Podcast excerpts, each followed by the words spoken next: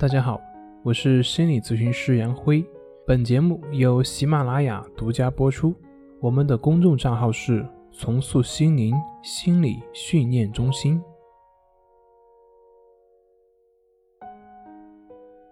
今天要分享的作品是：抑郁来袭，有人竟然这样应对。在讲内容之前，我们先讲一个故事。有一个夜深的地方，一位妇人的黄金项链丢了，她整个人呢急得满头大汗，在屋子里面翻来翻去，找来找去，翻的动静太大了，把她的老公、女儿都吵醒了。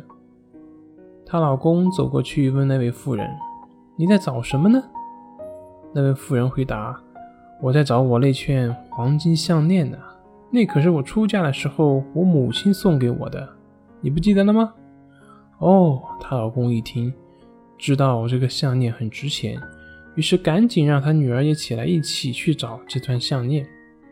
就这样，他们把家里上上下下翻了个遍，还就是没有发现那条项链。这个时候，她老公问：“你确定这条项链是在家里丢的吗？”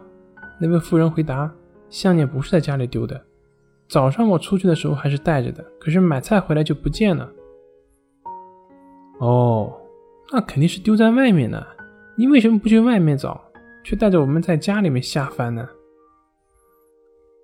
妇人回答：“我知道啊，可是外面没有光呢。”夫人的老公有点生气了：“你不会用手电筒吗？”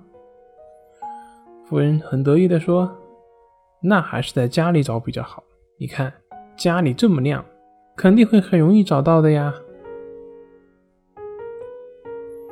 这是一个笑话，但是在生活中呢，我们往往也会在不知不觉中犯类似这样的一个错误。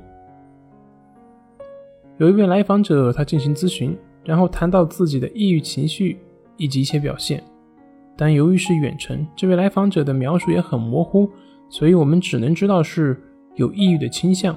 没办法确定是否是抑郁症，所以建议他最好去医院诊断一下。那位来访者说：“我不去，我害怕去医院。”我就问：“你为什么害怕去医院呢？”他回答：“害怕得抑郁症呐。”我说：“你不去医院就不会得抑郁症了吗？”他说：“不是。”我说：“你得不得抑郁症跟你去不去医院有什么关系吗？”他说没有关系，然后我就说：“对呀，掩耳盗铃有什么意义呢？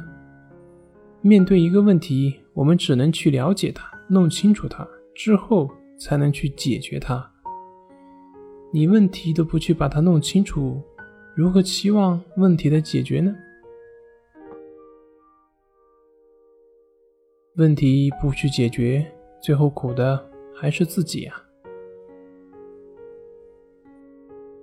好了，今天就分享到这里，咱们下回再见。